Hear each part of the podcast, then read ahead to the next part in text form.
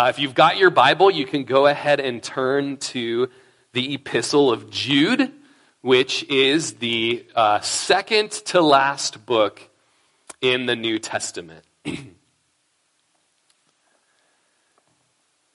and this may be our fourth or fifth teaching through Jude already, and you may be already getting an idea of you know, the outline of the book where Jude starts out with just an incredibly warm introduction, reminding his readers of the gospel. He reminding them in verse 1 that they are called by God's uh, sovereign purposes. Uh, they are sanctified and set apart uh, by his grace and by the power of his spirit. Every Christian is, is daily being brought away from the system of this sinful world and being conformed into the image of Christ. Such an encouraging thing for us. Uh, and maybe even today, that would be the day that begins with you, even during worship and the, the call to take communion with us, that, that you could just feel the call of God on you to be a follower of Jesus. And today would be the day, even for you, where you would be uh, today just pulled away from the system of the world that is sensual and earthy and demonic and selfish and, and so many other just horrific things that lead to the death of a community and of a people. And you would be put towards uh, the image of Christ and all of his love and selflessness and sacrificial love and unconditional love and grace towards others and mercy towards others and a purpose in your life today as you would be sanctified towards Christ and then the great future tense there in verse 1 those who are preserved in Jesus Christ, that you have that hope and assurance of salvation, that, uh, that, that He's going to keep you till the end and you will be in His presence. Uh, you've heard the last four weeks that, that there's these great good news bookends to this one chapter book. There in verse 1, you've got that wonderful past, present, future hope. You've got the multiplication of mercy, peace, and love towards you as a Christian there in verse 2. And then at the end of the book, that latter bookend would be that God is able to keep you, verse 24. He's able to keep you from stumbling. He's able to present you faultless before the presence of His glory and do it in a, in a way that there's exceeding joy in it. So those are good things. Those are good news. Those are what we call redemptive indicatives. They are things that indicate God's great love and redemption towards us. And sandwiched in between those bookends, uh, there's two metaphors going on there. There's a sandwich and there's a bookshelf. So you figure it out for yourself. But sandwiched between the wonder bread of the gospel, I guess is what it would be, uh, is this warning. Uh, it, it's this um, frustration towards certain men who are creeping into the church and they are exchanging uh, the grace of God for lewdness or sensuality or immorality. You find that in verse 4. Uh, there's these certain men who deny the lordship of Jesus Christ. And, and it's, it's this interesting um, frustration uh, of Jude against these certain wicked men. It's, it's an interesting book because in the introduction, Jude says, Hey, I wanted to start out this book and write it to you and just have a good time of rejoicing in the common salvation that we have. And he says, But I, I found that it's just, it's necessary that I write uh, about these certain guys that are creeping in. Like, you've got to be warned about them. And so he does what I read this week is called um, a shaking of the shoulders of the readers. And I kind of like that because as you read the book, there's this, there's this frustration that people don't have discernment. There's this frustration that people are just letting these guys in and they're not catching them right away. Um, and so there's this just necessary, just shaking of the shoulders, kind of a wake up call to the church. And it's pretty strong language. It's language that is actually common um, for religious leaders in that day to use towards their people. Um, and when you understand this, the, the depth of what Jude is dealing with, it's a matter of life and death.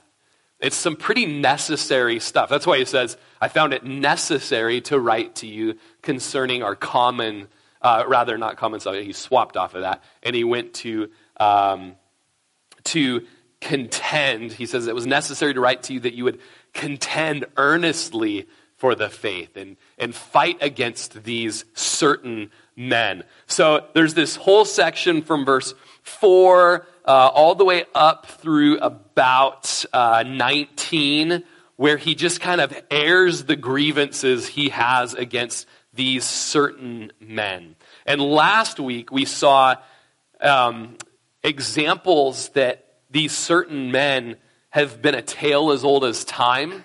And there's examples of these types of guys clear back from history. Uh, he says in verse 5, But I want to remind you, though you once knew this, that the Lord, having saved the people out of the land of Egypt, afterward destroyed those who did not believe. So Jude is going to use some examples from history of what happens when people follow these certain men and in the things that there's a, there's a progression chronologically of what happens in people, even people of faith, as they listen to these certain men. And so the first example uh, is, is the example of the children of Israel. And their problem was that even though they had this radical deliverance out of the land of Egypt, through the Red Sea, through the desert. They were given angels food to eat. They drank water that came out of a desert rock. You know, they totally had the provision of the Lord. They had the tabernacle and the glory of the pillar of fire by night and the pillar of cloud by day. And, and yet, with all of this past experience, this people fell into unbelief. And so, in the history lesson that Jude would give, he, he gives the, the, the warning against unbelief. And unbelief will then lead to rebellion. So the next history lesson that Jude gives is that of the fallen angels, and most likely the story from Genesis chapter 6. Here in Jude 6, it says, The angels who did not keep their proper domain, but left their own abode, he has reserved in everlasting chains under darkness for the judgment of the great day. So uh, it's, it's a crazy story. It's a crazy study when you study Genesis chapter 6 and these angels that, that had fallen from uh, glory, they had fallen from their proper domain of being uh, worshipers of God and of being ministers uh, in a guardian angel type sense. And these fallen angels went and they uh, had sexual relations with actual women. And, uh, and they created an offspring that was, um, some have called them the Nephilim. You know, they're kind of like this giant uberhuman, Superman type, but, but strange and dark and wicked. And, uh, and some would even go so far as to say the reason for the flood in that and Noah's house being pure in all of its generations is that there was no mark of this type of blood in him. And so uh, he was a pure family that was brought through the flood out of this odd angel woman relation stuff that you read about there in Genesis chapter 6. And so the, uh, the, that second lesson from history is that unbelief leads to uh, rebellion.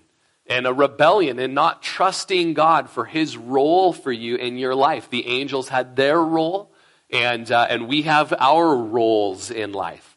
Uh, and the third thing that we see in the history lesson that we read of and left off on last week was the history lesson from the cities of Sodom and Gomorrah and the surrounding cities there. In verse 7, as Sodom and Gomorrah and the cities around them, in a similar manner to these, having given themselves over to sexual immorality and gone after strange flesh, are set forth as an example suffering the vengeance of eternal fire. So, unbelief, whenever we would start out in a place of letting our heart drift into unbelief, as the children of Israel, uh, unbelief is at the heart of all sin.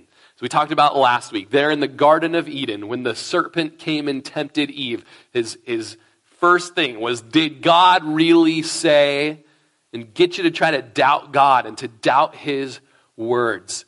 uh, and unbelief will always lead to rebellion, as it did with Adam and Eve. And rebellion always leads to immorality. And here in the story of Sodom and Gomorrah, they, they uh, gave themselves over to sexual immorality. And then they even went further and had gone after strange flesh. And we did a whole look at last week uh, that strange flesh was uh, that their, their certain sin was of homosexuality.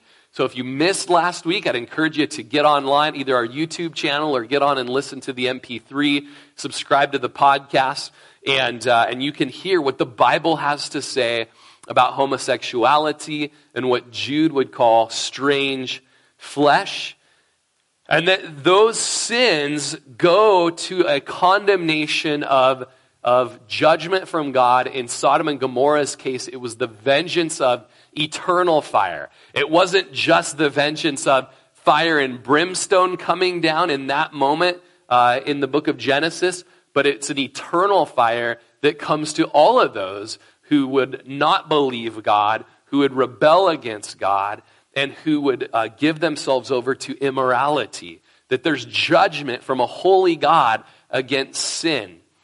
But the good news is, is yes, while there's condemnation, while there's uh, damnation against sinners, there's also grace and mercy for sinners. And we find that at the cross, where at the cross where Jesus died, you see a fullness of judgment from the Father upon sin, and you also see the fullness of mercy and love towards sinners, and that He made a way for us to be forgiven of our unbelief, to be forgiven of our rebellion, thinking that we know better than God, and we're going to do it our way to be forgiven of our immorality when we give ourselves over to those things.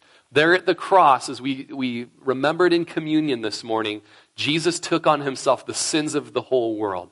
And if anyone would believe on him and believe that he took your sins, you will not perish in the vengeance of eternal fire, but you will be saved. You'll be pulled out of that and rescued, not just rescued for nothing, but actually rescued for the greatest purpose that God ever designed for man being part of his kingdom, being part of his family, being part of his plan.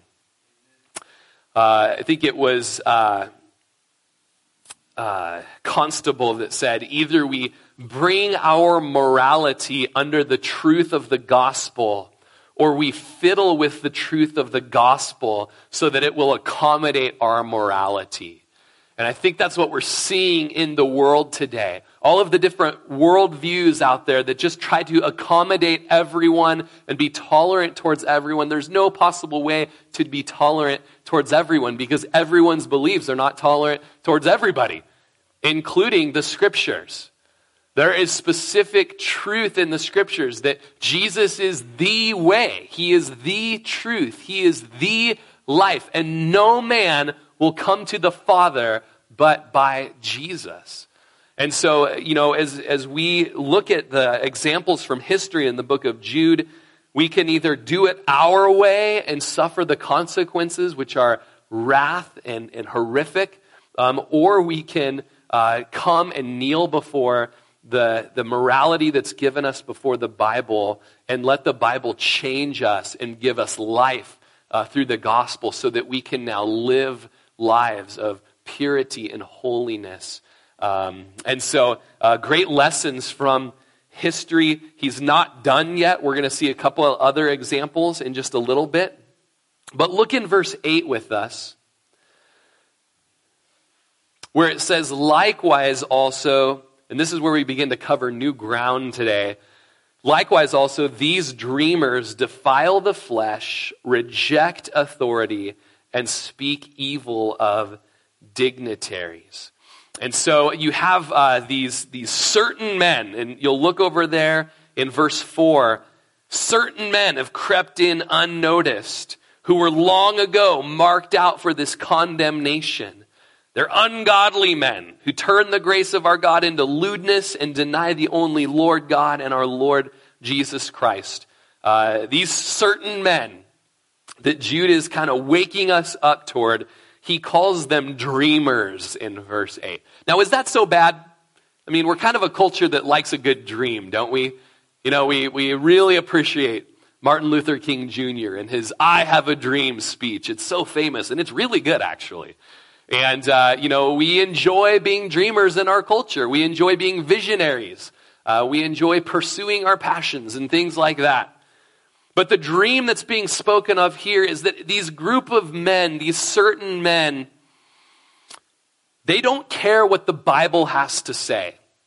They have no grounding in the authority of what's called the Word of God.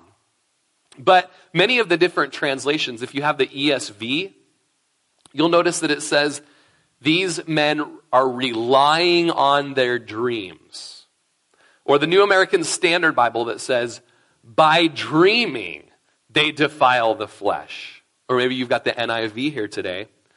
On the strength of their dreams, they defile the flesh. So, what it's talking about here is that these certain men have a disregard for the authority of the scriptures and they care more about their dreams, all right? They rely on their dreams and the strength of their dreams. Stuff that's actually happens within the church today. I've, I've met many people that uh, they're just so excited that they've had some sort of a dream or a vision that they disregard the word of God and they follow after their dream instead. That's a very dangerous thing, namely when the dream contradicts the word of God. That's when you toss your dream out and repent and ask God to start having you good dreams at night, right? Try to, like, Lord, keep me on the straight and narrow in my dreaming because um, cause, uh, the enemy also can creep in in such ways. But you've got these dreamers that defile the flesh. And I just wrote in my notes, Reich, right? All right. So if someone comes in and they're really, you know, there's someone that seems like you could follow, and man, they've got just great oration skills, and they're just so handsome, and they can just, man, really woo the audience with that golden tongue and just getting people just getting all riled up. And he's just so full of passion. And people love passion these days. Oh, and he's got a dream. And oh, everyone wants to hear about the dream and this and that. But if already this guy goes into defiling the flesh, oh man, that is a mark against this individual. Or if he's someone that rejects authority, that's another strike against this individual. You know, the natural man hates authority, balks at submission to any kind of authority. Where submission requires humility and deference and preferring others and yielding to one another in love. The carnal man says, My way. It's my way or the highway. It's all about me. They're very selfish, we're going to read in a little bit.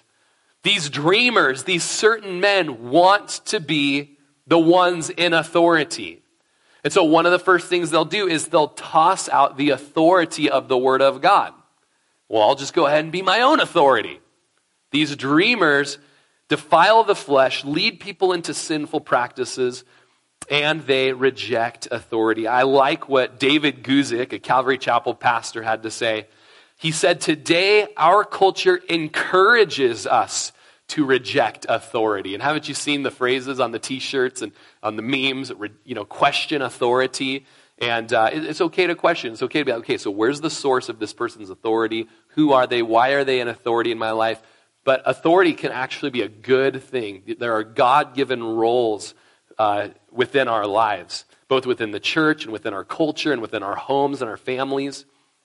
But today, Guzik says our culture encourages us to reject authority and to recognize self as the only real authority in our lives. He says we can do this with the Bible by choosing to only believe certain passages. We can do it with our beliefs by choosing from the salad bar of religious options. Or we can do it with our lifestyle by making our own rules and not recognizing the proper authority that God has established. And it's really interesting when you read the book of Judges, Judges is called the dark, uh, the dark ages of Israel's history. And the phrase that you'll read many times in the book of Judges, this is very dark book. There's a lot of just crazy, dark, and weird and sad stories in the book of Judges. But something that you see that made that era so dark for Israel was from the repeated phrase throughout the book, and that is, in those days there were no king, and the people did what was right in their own sight. Okay? Whenever we do what is right in our own sight, we open up an era of dark age within our uh, personal life, within our family, within our church, and within our community. And so we don't just do what's right in our own eyes. We, we want to submit ourselves to the scriptures, to the word of God, where God, the creator of the universe, has set up the way to live that best works for the, the societies and the communities and the cultures that he's created. These dreamers also speak evil of dignitaries. When you read the law, when you read Exodus chapter 22, for instance, it, it says, You shall not revile God, nor shall you speak evil of a ruler of your people. And something that these certain men do is they speak evil of rulers of their people. And I don't know about you guys, but you know, for me, I'm just kind of sensitive to it. Maybe I, maybe I don't really know if, how right I am or whatnot. But I just know that even in times where we have presidents and rulers of our people in our land that I would disagree with, there's like the sobriety in me towards them that God in his sovereignty put this man into office for this day and for this time. And when you study Romans chapter 10, when you study the Psalms, it's, it's so that, you know, even the boundaries of where our nation is, it's all for the glory of God and there's purpose behind it. So, you know, when we have a President Obama, I just, I'm just cautious in my conviction that I'm not, I mean, I just don't even like to call him Obama. I didn't like, I didn't like to call him Obama. And I don't like to call our current president just Trump. You know, there's, to me, there's just like a reverence for the man that God has in the office and that God has established and, and for our nation and where we're at at this current time. And so I want to be a guy that's praying for our leaders, no matter how great or no matter how wicked they are. I don't want to, in my conversations, be the guy that's speaking evil of the rulers that God has put over us. Uh, on that level or on any level, even within, you know, whether it's the, the heads of the home or the heads of the church or the heads of the community, the heads of our state, you know, Kate Brown, like pray for, uh, you know, Miss Brown, that we would be able to see change in her life and that the Lord would get a hold of her and, and bring the gospel before her and soften her heart. But uh, the law said, you know, you shall not curse the ruler of your people. There's kind of a funny story in the book of Acts. When Paul is arrested and he's brought before the Sanhedrin, he begins to uh, speak and share his testimony to the council.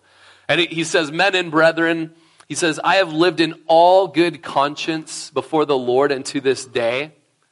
And the high priest didn't like that, that Paul said that. And so the high priest orders a guy standing by Paul to slap him in the face or to strike him in the mouth. And it's just this slightly humorous thing that happens. Paul then turns and says to the high priest, God will strike you, you whitewashed wall. You guys remember that story? And those who stood by, Paul says, You dare to speak that way to God's high priest? And there's just this interesting, like, repenting and stepping back from Paul. Like, I did not know that that was the high priest, or else I would not have spoken such a way, for it is written, You shall not revile the leaders of your people. So he kind of steps back after just this awesome rebuke back, you know, God will strike you, you dirtbag. You know, oh, man, my bad, guys, my bad, my bad, you know? And uh, you got to love it, right?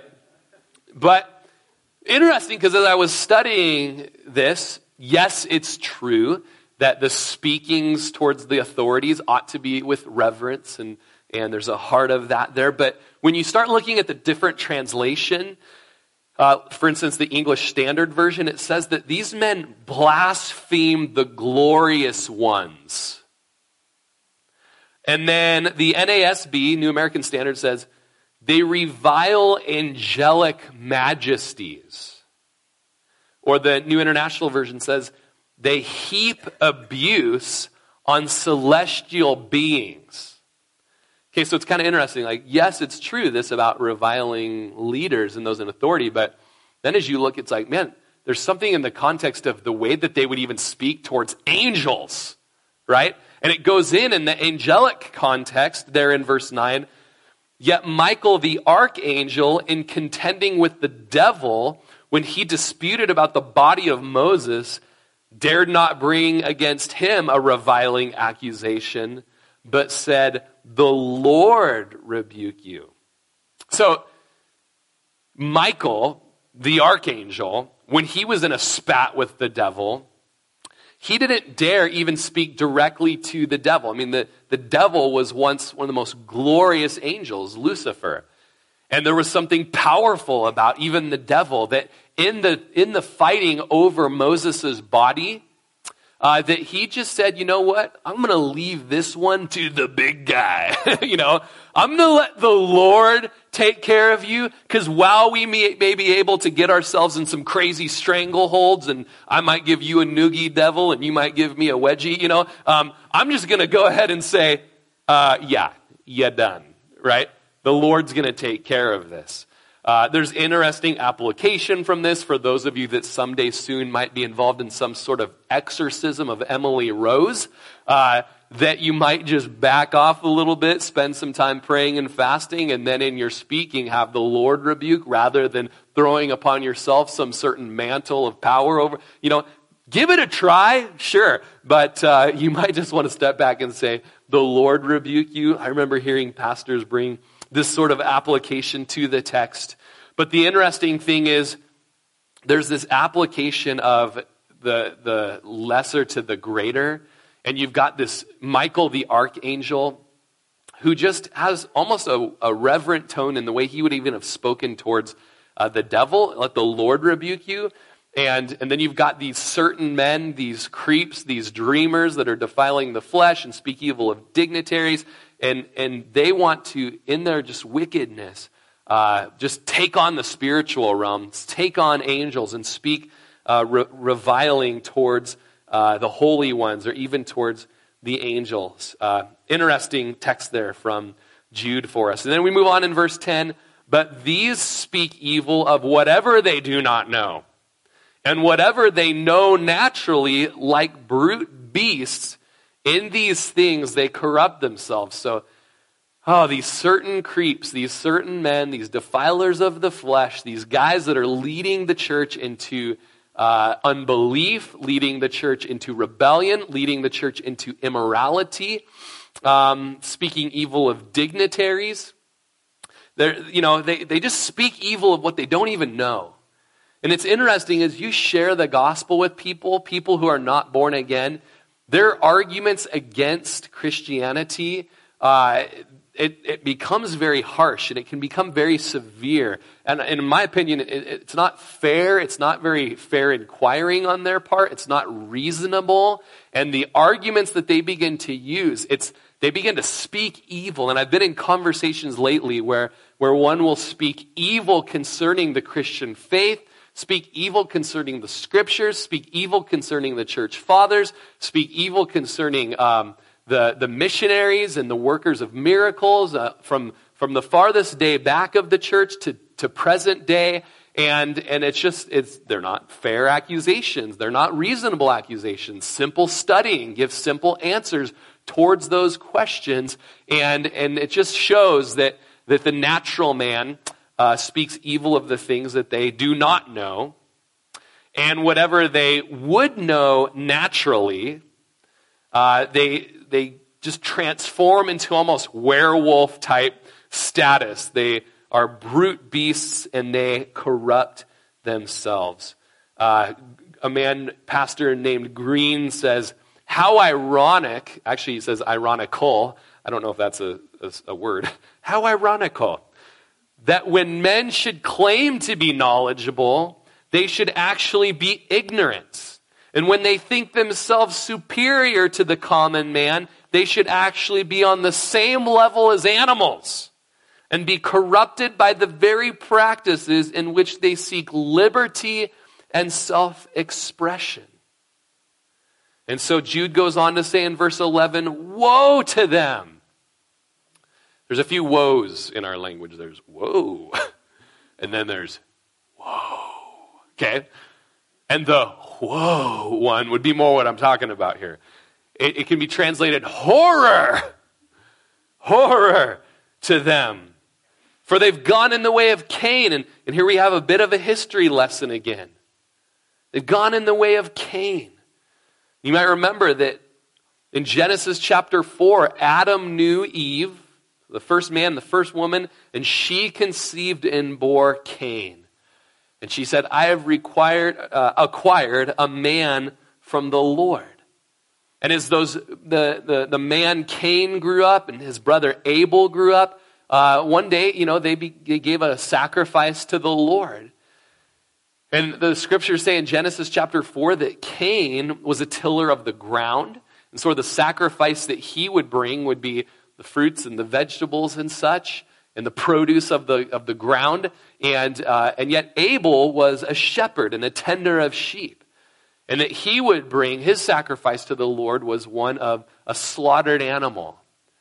And the understanding is that by that point, even through what covered up Adam and Eve's sin, that the acceptable sacrifice before the Lord was, was needing to have um, a blood sacrifice with it.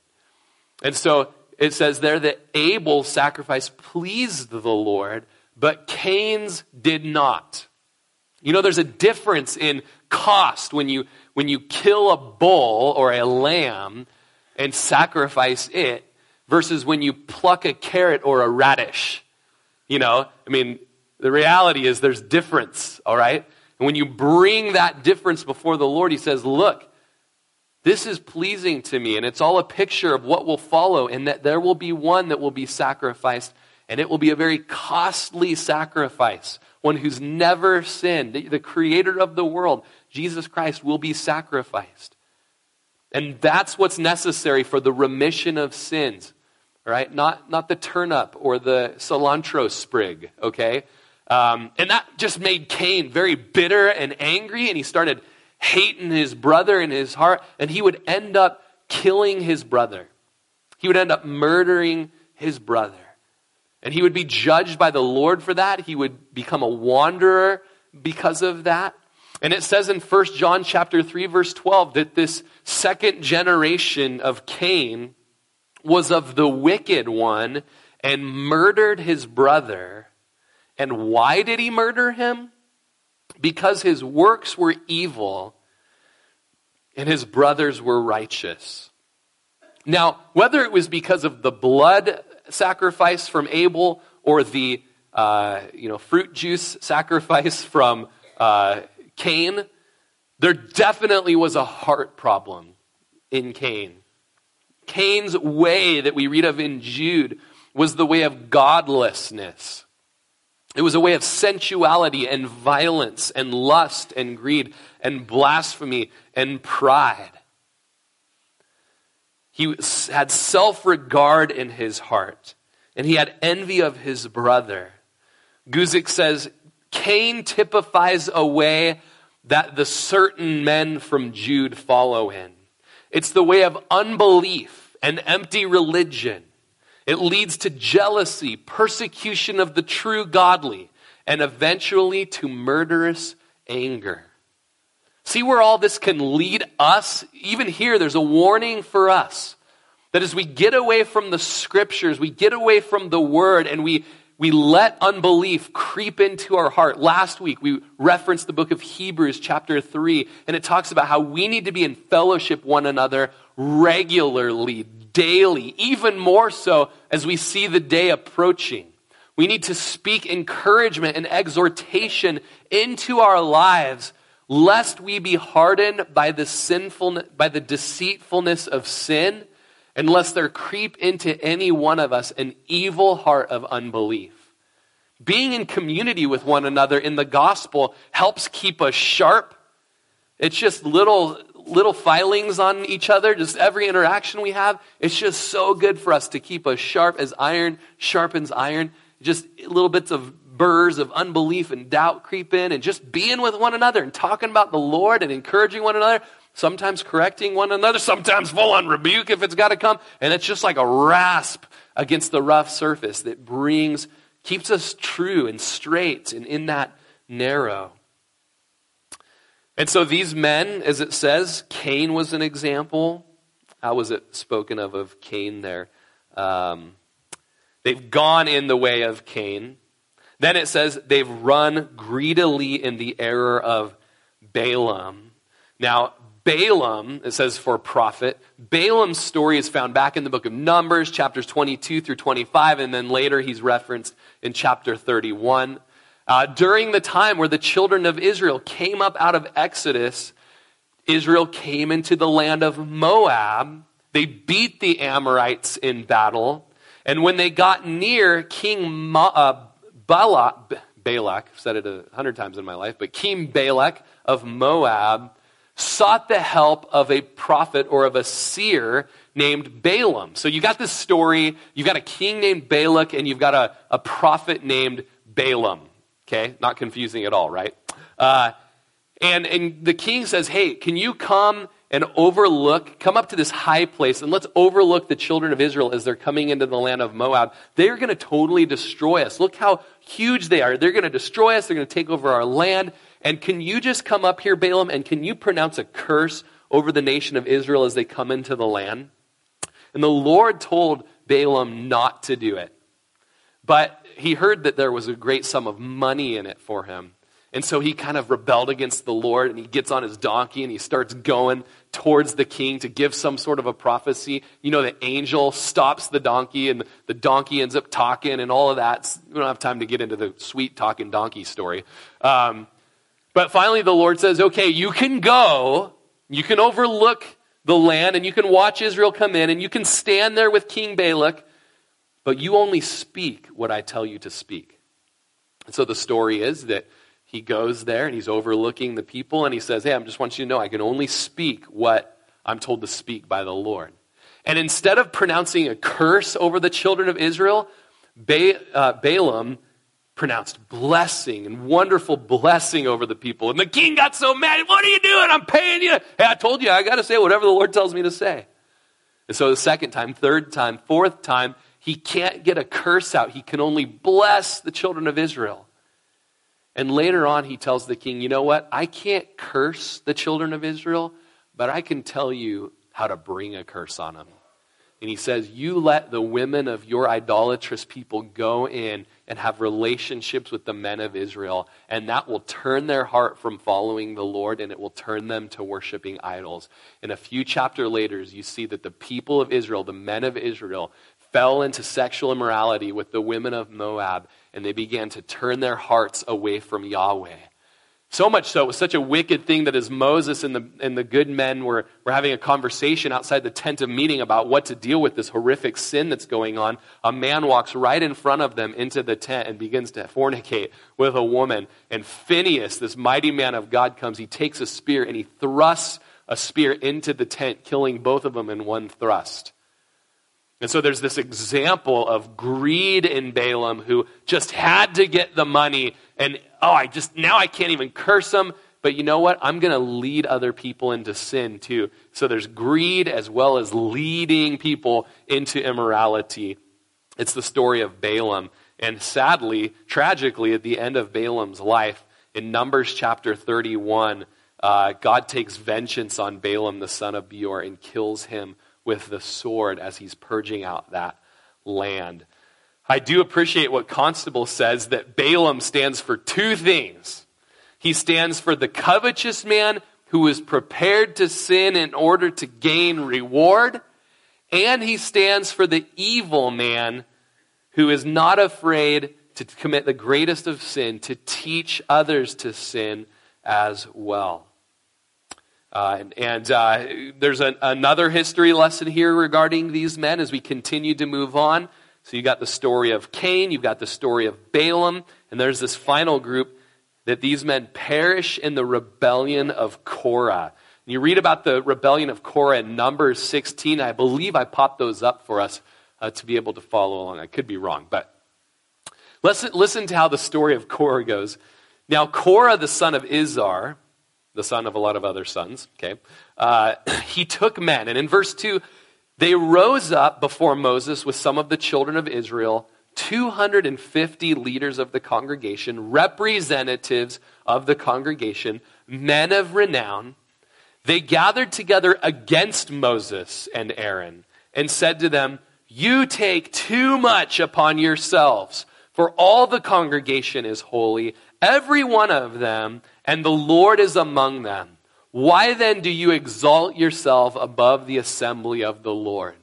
So you've got this story where the children of Israel are moving along and moving along, and you've got a man who's, who's a great man of the people. He's a leader. He's over, over 200 other leaders.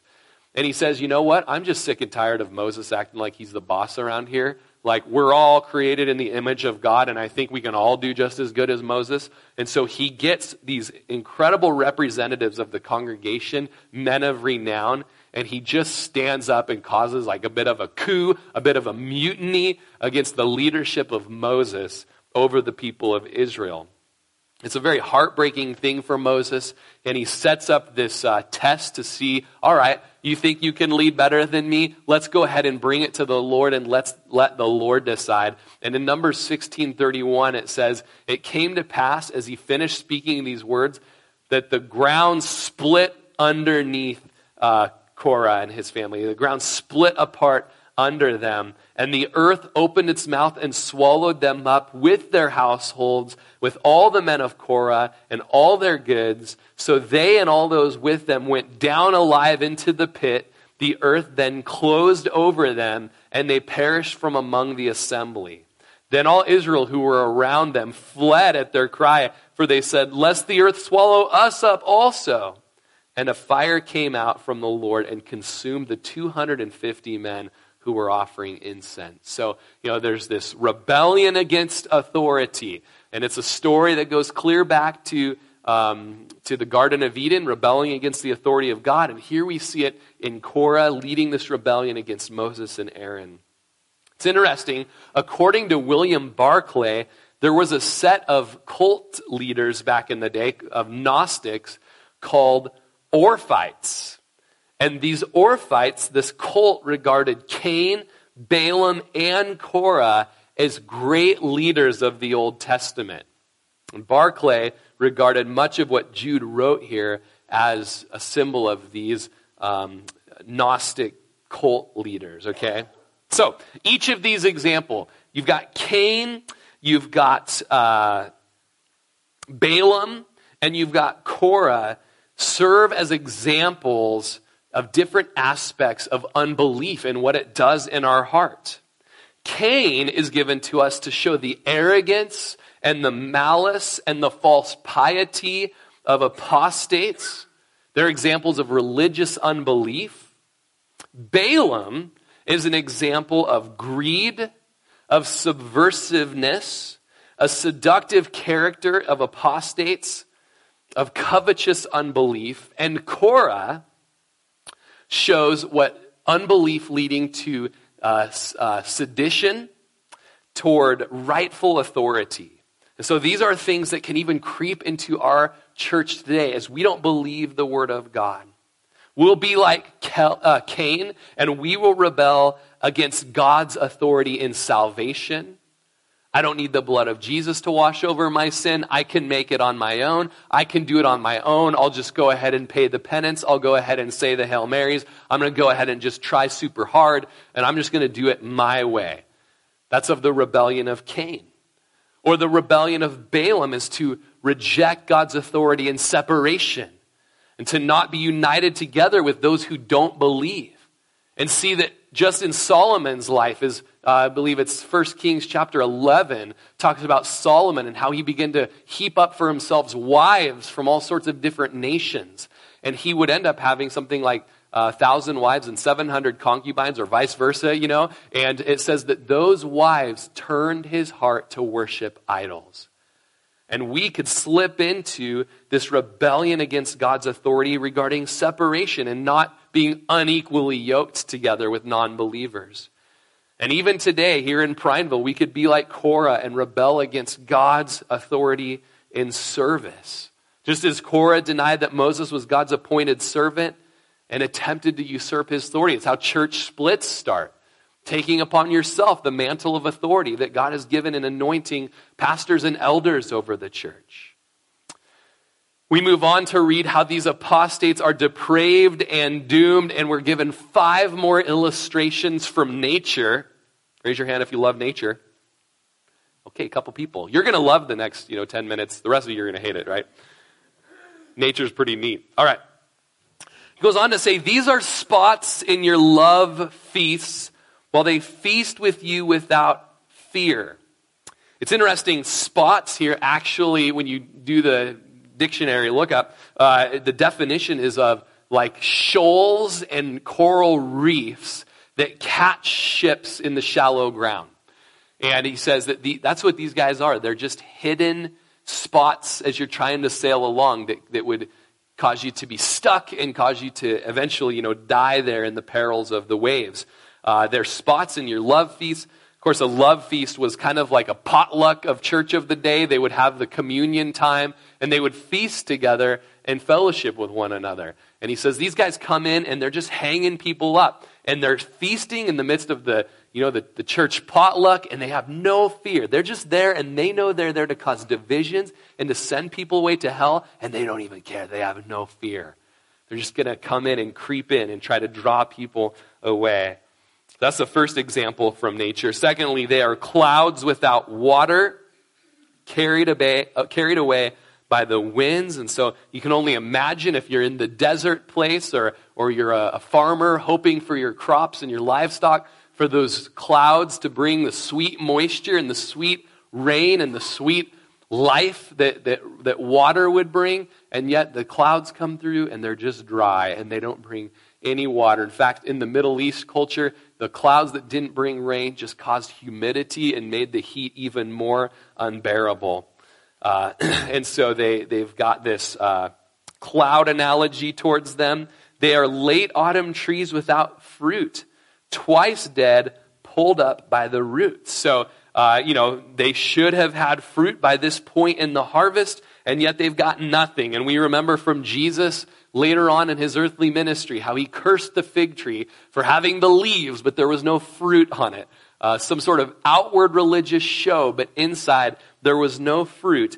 And here you have that these certain men are like those trees that should have produced a harvest, but they never brought forth fruit in their life. They're twice dead. I like some translations say that they're doubly dead. They're doubly dead. Or that this twice dead could mean that they're dead through and through. From the outside to the inside. These guys are just dead even on the inside. A third view of what this twice dead is that it could mean dead in reality as well as dead in appearance. And a fourth view is that this doubly dead or this twice dead means that they're dead in their sin as well as they've got an outcome of eternal death in their life. These doubly dead, uh, dead uh, trees here, pulled up by the roots. Verse 13, they're raging waves of the sea, foaming up their own shame.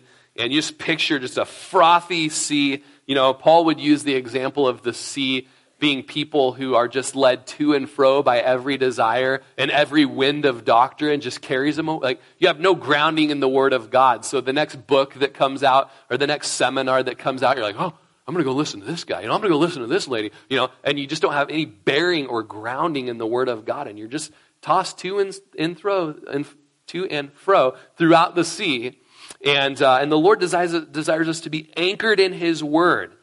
But these individuals, they're raving, raging waves of the sea. And as you can imagine, and you know, the coast is an interesting place. You know, I was just there a couple weeks ago, and you go and you see what the, what the waves can stir up up near the beach, and it'll bring stuff in that's on the nasty, frothy side, and it has the nice aroma to it. And it's just pleasant, isn't it?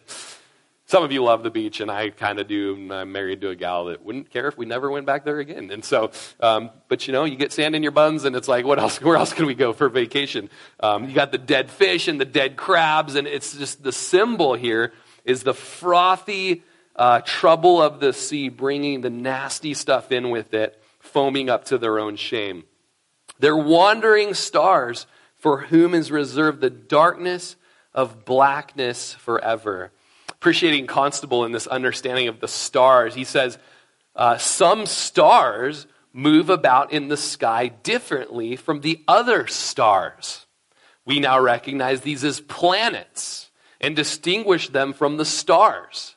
Similarly, the false teachers behave out of harmony with the other luminaries. The Greek word planet, planets, which translates, uh, translating into planets, means wanderer. So long ago, Constable says, stargazers observed that these wanderers across the sky were different from the fixed stars. Likewise, the false teachers had gone off course and had led people astray. So he's, you know, there's, there's those that are fixed in the Word of God, speaking the truth, staying the course, and there's those that are just the wandering stars, um, whom is reserved, and there's judgment upon them, the blackness of darkness forever. Uh, verse 14 Now Enoch, the seventh from Adam, prophesied about these men also, saying, Behold, the Lord comes with ten thousands of his saints to execute judgment on all who can, uh, on all to convict all who are ungodly among them of all their deeds ungodly deeds which they have committed in an ungodly way and of all the harsh things which ungodly sinners have spoken against him. So, very interesting. This, this is a quote from Enoch. It's a quote from the Apocrypha. Enoch, who was seventh from Adam, uh, he was a, a, holy man and he walked with the Lord, and the Lord took him to heaven one day. He's one of two men in the scripture that didn't die, but just was shot up uh, into heaven. And, uh, and apparently he had written down some prophecies and they were kept. Some believe, I think Tertullian writes that his writings were kept on Noah's ark and preserved through history, and the tradition from Enoch uh, was, was brought uh, even to the present day in this apocryphal uh, book. But uh, there's, there's a little bit of controversy, though, whether this was a pseudepigraphic book, which was falsely attributed to the actual Enoch of the book of Genesis. Uh, one way or another, whatever he spoke was good in this case because Jude quotes from it here and says that uh, he was right in how the Lord is going to be judging wickedness. Now, just because Paul quotes from an apocryphal book doesn't mean that that apocryphal book is put on the same authority as inspired by the Holy Spirit as the rest of Scripture. Just mean that there is some good things that are said in some of these apocryphal books. You know that Paul would also quote from pagan writers in Epimenides and, and in the book of Acts, chapter 17, and in the book of Titus, he'll quote from full on pagan guys that happen to have said some good things. And you know what? You got a point there. And Paul could speak that, but it doesn't mean that it's on the same authority of Scripture. And so, even in the book of Jude, you've got a few different quotes uh, from the Apocrypha that Jude would use to make his point. So, uh, and the quote from Enoch is an exciting eschatological quote that the Lord is going to come one day. And that's something that we know about the second coming of Jesus. This is after the tribulation, that he is going to come back to the earth and he is going to come with ten thousands of his saints. And when you read the book of Revelation in chapter 19, you see that he, with the armies of heaven on white horses, will come back. It's my personal belief that those are the saints with him. And you actually can read about that also in 1 Thessalonians chapter 3 verse 13, the coming of the Lord Jesus Christ with all his saints. And, and it's going to be exciting because in a couple weeks we're going to start the book of Revelation and we're going to get a bit of an idea of God's plan for the end times. We're going to see what that second coming will look like with the saints coming back on white horses. That's going to be a few weeks into it by the time we get back to Revelation chapter 19, but we will get there one day. And when the Lord does come back in that second coming, he's coming to judge. He's going to judge a Christ rejecting world. He's going to judge uh, the, the Antichrist and the false prophet. He's going to judge wicked men who are coming against Israel there in the battle of, of Armageddon. And, uh, and God will have the judgment, and Christ will have the victory. As we wrap up here, we're just going to go through verse. Oh man, it's already 11:35. Yeah, we won't. We'll come back tomorrow, and we're going to have this great, what I call the red words here, because it's just again more shaking of the shoulders against these apostates. And next week we're going to close with just the beautiful doxology of Jude. So If you guys will, you can go ahead and close your Bibles and we'll have the worship team come back up. And once you set your Bibles aside, will you stand with me?